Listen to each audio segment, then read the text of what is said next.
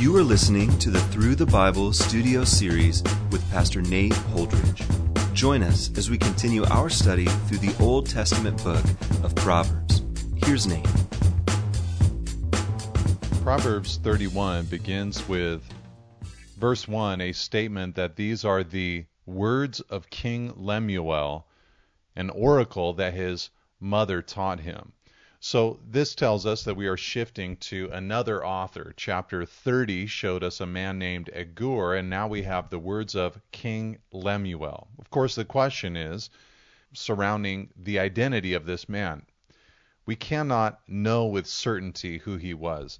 Jewish legend identifies this man as King Solomon, that this is another title for Solomon. Some associate this man with the Edomites. Some think that he was a foreign king, perhaps with Egyptian or Babylonian ties. The reality is, we actually don't know with absolute certainty, but because so much of the book is tied to Solomon, it would not be surprising if he is the author of this chapter.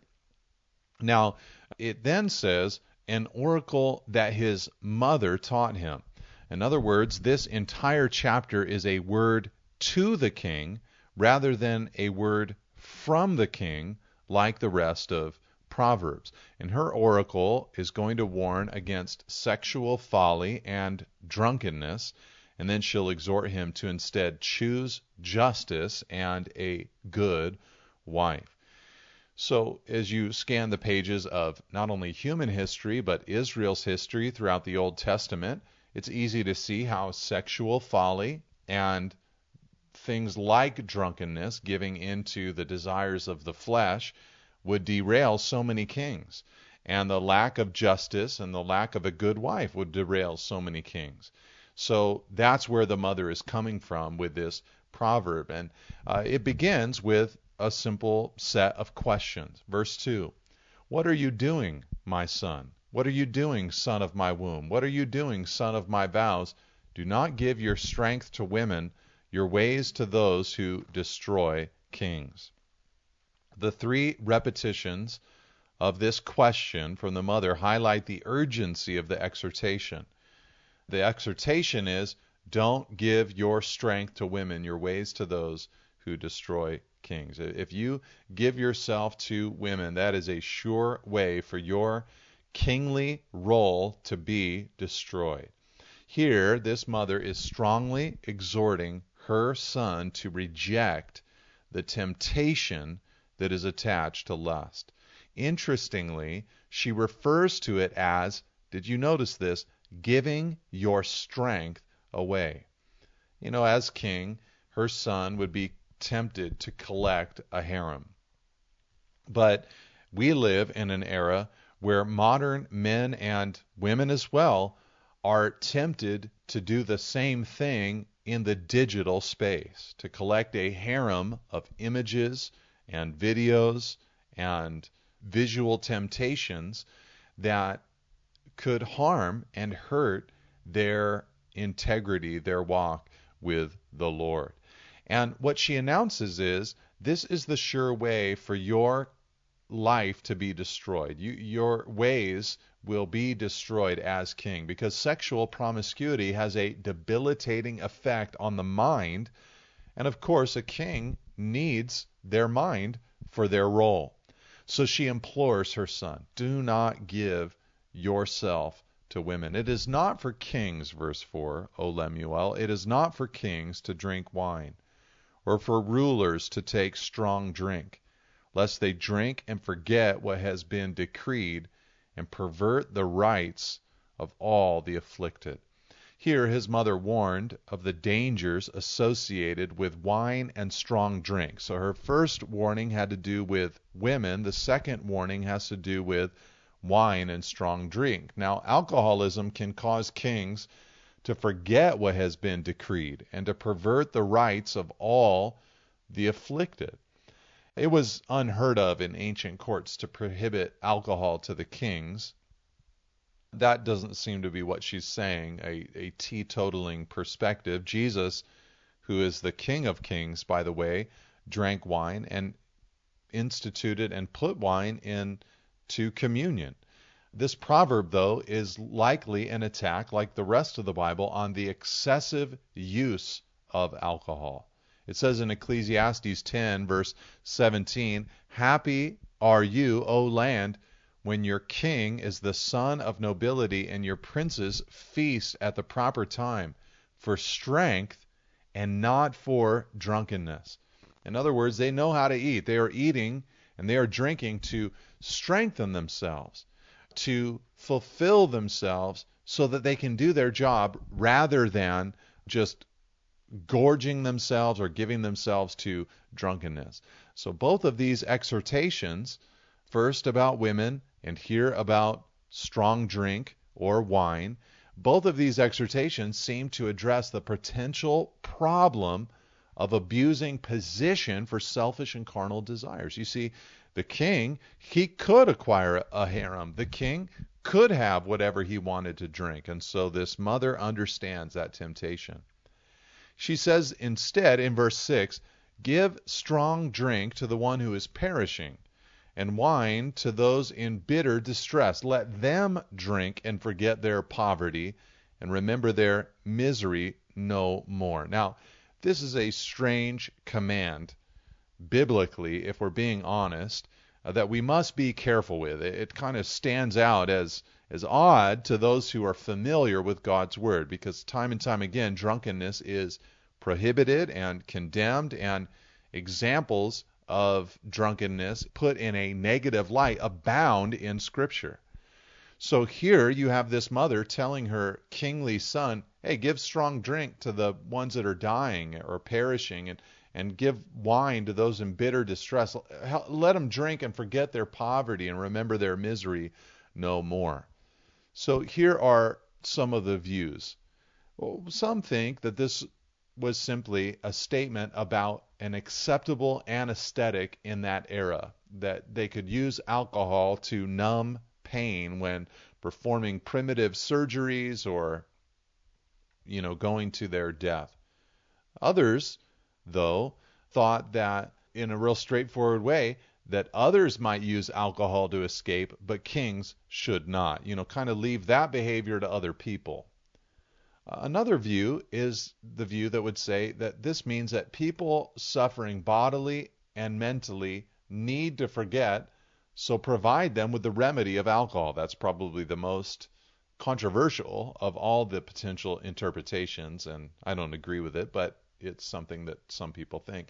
And then another idea about this passage would be that it is a sarcastic comment showing the king how foolish it would be to engage in drunkenness. In other words, look, you're not perishing. You're not in bitter distress. It's it's not really going to do anything. So do not give yourself to it. So I, I think that we, we just have to be careful with the with the passage because clearly it can't be taken to contradict the other portions of God's word. We are to reject drunkenness even when we're bitter in soul or in poverty or perishing.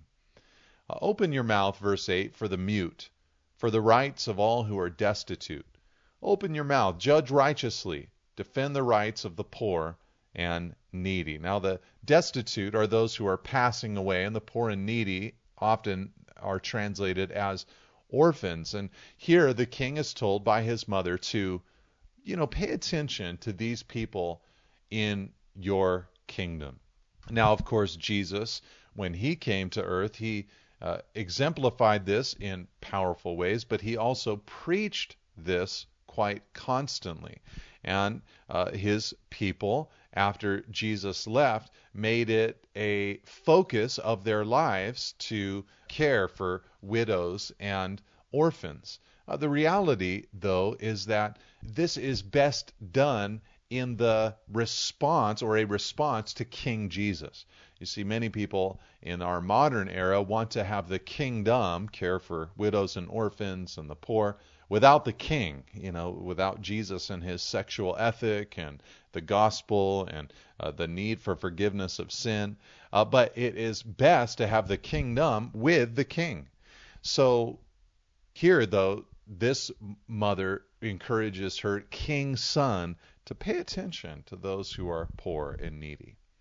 Now, in verse 10 through the end of the chapter, we have an acrostic poem. It is very famous.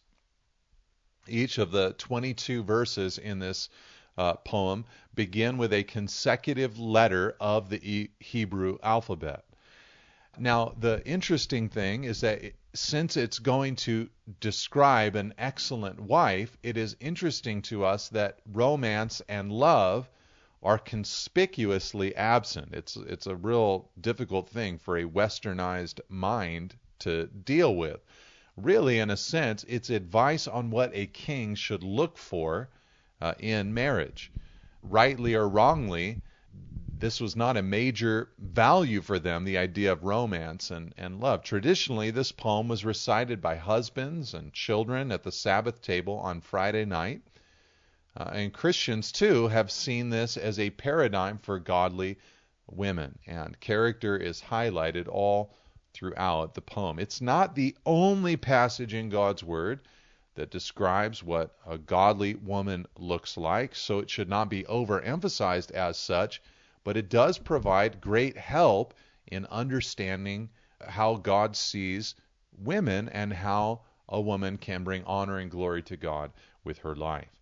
So it begins this way, verse 10 An excellent wife who can find? She is far more precious than jewels. Now, for the phrase excellent wife, other translations use the phrase capable or wife of noble character or virtuous wife or a good woman. Uh, the Hebrew word speaks of military might or valor power, strength, or nobility. The question, who can find a woman like that, does not suggest that they don't exist, but that, like good men, they are a treasure, more precious, uh, it says there, than jewels. You might remember what Boaz said concerning Ruth and her reputation in Bethlehem that she was a worthy woman. And that's the idea here. This is a worthy woman, an excellent woman. She had power, strength, nobility. No one's like her. So here's the description, verse 11. The heart of her husband trusts in her, and she will have no lack of gain. Verse 12, she does him good and not harm all the days of her life. Now, throughout this whole passage, this woman's husband is only going to be mentioned three times. And here we learn at the outset that he trusts his wife. He is content, the proverb tells us, with no lack of gain. In other words, he doesn't lack anything good. She greatly enriches his life. Now, this might speak of mere contentment, but it seems to indicate how trustworthy this woman is in her household enterprises. We're going to see many moving parts in this family and household. And there are many moving parts in a marriage and family and household today, especially in, as we'll see in this woman's, a large and successful one. So her trustworthiness is a huge blessing to her spouse. This speaks of the shoulder to shoulder part of the marital relationship, as much of this chapter does. Uh, there are parts of marriage that are face to face, you know, interacting with each other, romance together. That would be what you would find in the Song of Solomon. Uh, here in Proverbs 31, it's a little bit more of a back to back, you know, fighting for the same things or shoulder to shoulder working on life together. That part of the marriage relationship. And what it tells us here is that she does him good. Good comes into the husband's life as a result of being married to this woman. She seeks, verse 13, wool and flax, and works with willing hands. Now, here, what it's saying is that she will catalog the activity of a large household which requires supervision and which she gives. You know, she works with willing hands. She seeks wool and flax, uh, which come from linen, and she uses them to clothe her family. So she industriously sought out the needs of her household. You know, the believing woman, in a similar way, is willing to work with her hands, physically and spiritually, to clothe those that she is responsible for. So, physical clothing, to be sure, in the proverb, but also to help people become clothed in a spiritual sense. She is like, verse 14, the ships of the merchant. She brings her food from afar. Uh, the ships of the merchant would bring in wide and varied supplies and imports. The items they brought were often fascinating and interesting, and this woman is like that in that she brings her food from afar. She creatively considers her responsibilities. Now, instead of just focusing on the fact that she, you know, was good at grocery shopping or something like that, maybe we could take it this way. She does not get into a dull routine. She spiritually and physically feeds the people in her life. She rises, verse 15, while it is yet night, and provides food for her household and portions for her maidens. In other words, she's a sacrificial woman because she gets up while it is yet night in order to get her responsibilities cared for. She considers a field, verse 16, and buys it. With the fruit of her hand, she plants a vineyard. So she has a, a strategic mind. She's a sharp woman. Here, it's a business mind. She considers a field, she buys it. So, with that mind, she, you know, is useful, you know, in the community. Verse 17, she dresses herself with strength and makes her arms strong. In other words, she is a strong, energetic, hard working person. Verse 18, she perceives that her merchandise is profitable. Her lamp does not go out at night. So here, what she has is encouragement. She's encouraged by her success so she keeps on going. Do you, do you notice just some of these principles about this woman? You know, verse 15, she's sacrificial.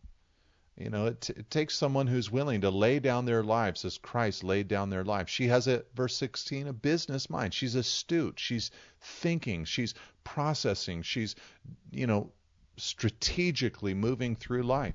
She is verse 17 strong and energetic, a hardworking person. She's encouraged, verse 18. So she keeps on going. These are beautiful attributes.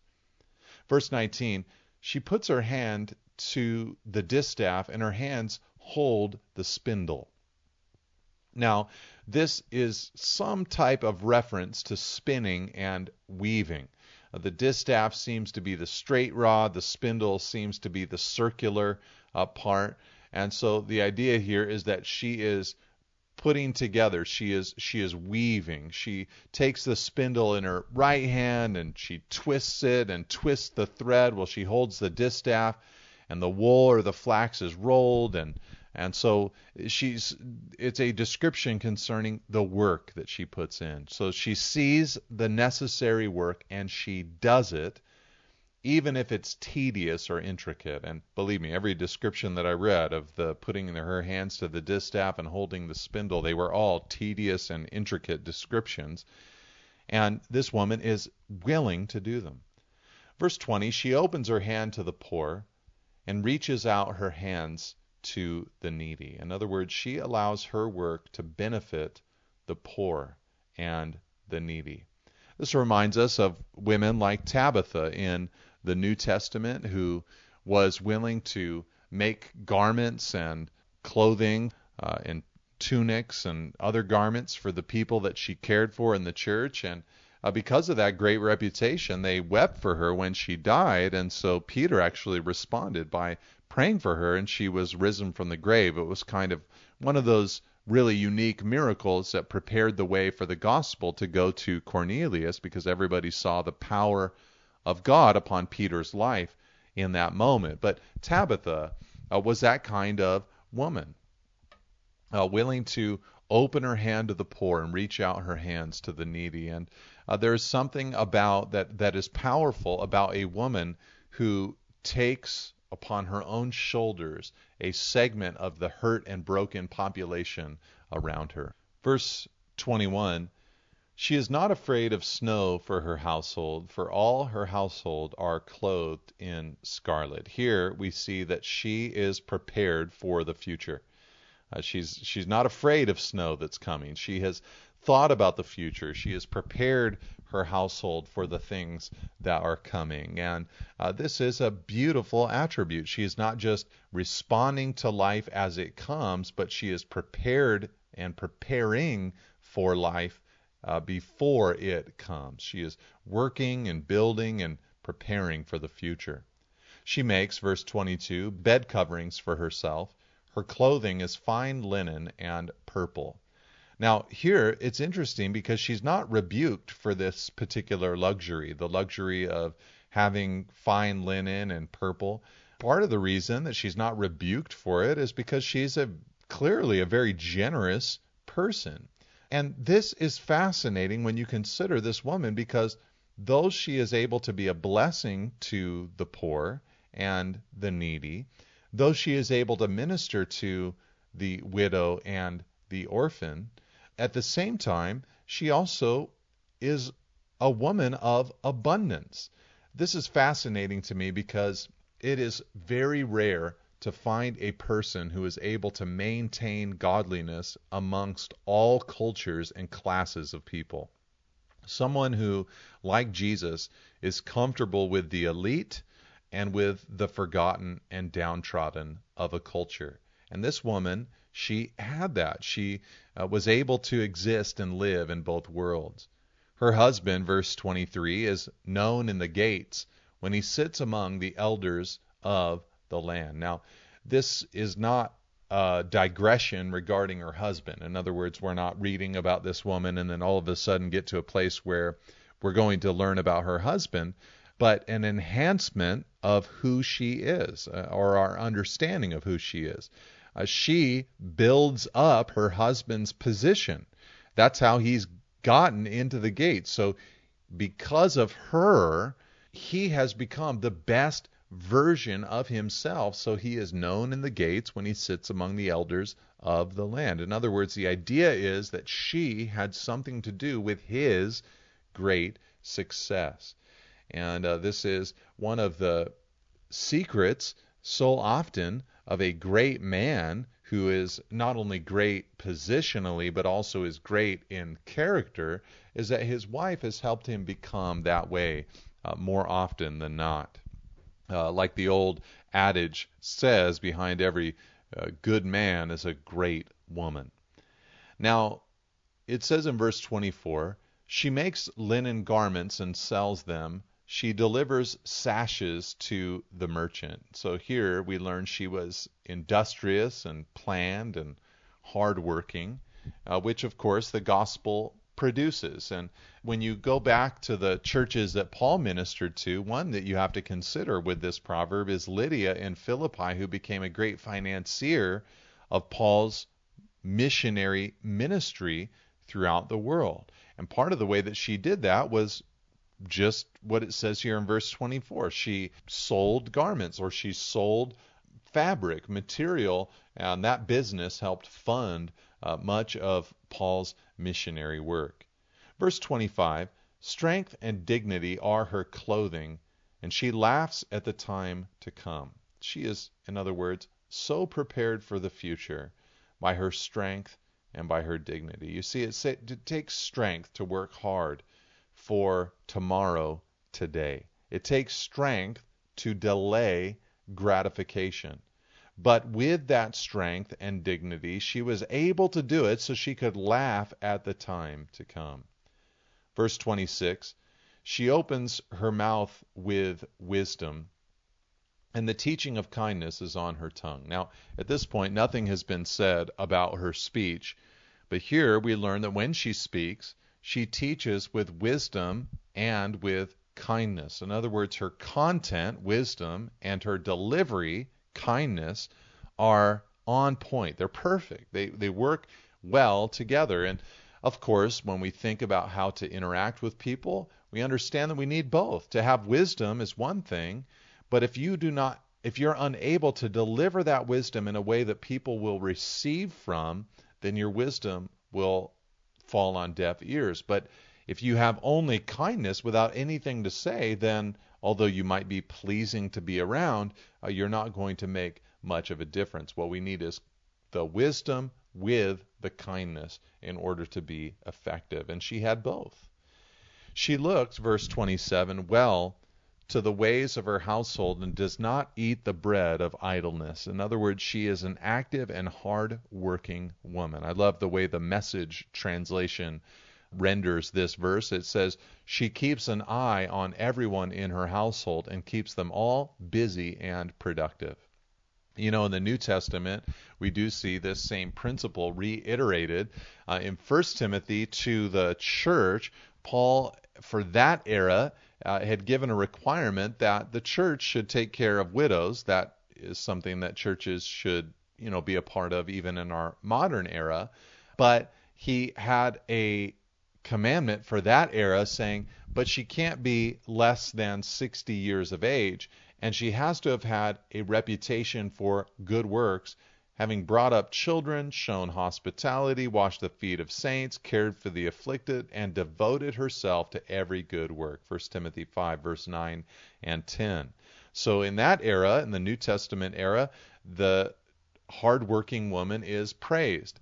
Also, when you read 1st and 2nd Thessalonians, although it is not the main thrust of those letters, there is a common thread throughout both of the letters that Paul wrote to the Thessalonian church about laziness. And he said in 2nd Thessalonians 3 verse 6, he said, "We command you in the name of our Lord Jesus Christ that you keep away from any brother who is walking in idleness and not in accord with the tradition that you received from us."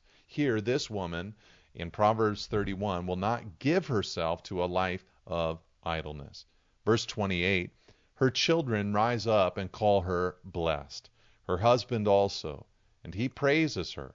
Many women have done excellently, but you surpass them all. She is a woman who is worthy of praise. At the end, she is praised. But I think what we would all say is, but she ought to be praised during the work as well, not only at the end, but also during the work. Charm is deceitful, verse 30, and beauty is vain, but a woman who fears the Lord is to be praised. She is just an amazing woman. There's charm is can be deceitful. Beauty can be is vain. It's it's not really the significant thing, but a woman who fears the Lord is to be praised. What an important verse in a culture like ours that is so wrapped up in the vain things of external appeal and looks. This woman has incredible character. Give her, verse 31, the fruit of her hands, and let her works praise her in the gates. She is worthy of uncharacteristic praise in the gates. So these virtues of this noble woman are extolled all throughout the book of Proverbs. It's not like these are new concepts held here at the at the very end, but just framed in a slightly different way at the conclusion of Proverbs. God bless you, David. Thank you for listening. For additional resources and teachings, or to contact us, please visit us at nateholdridge.com.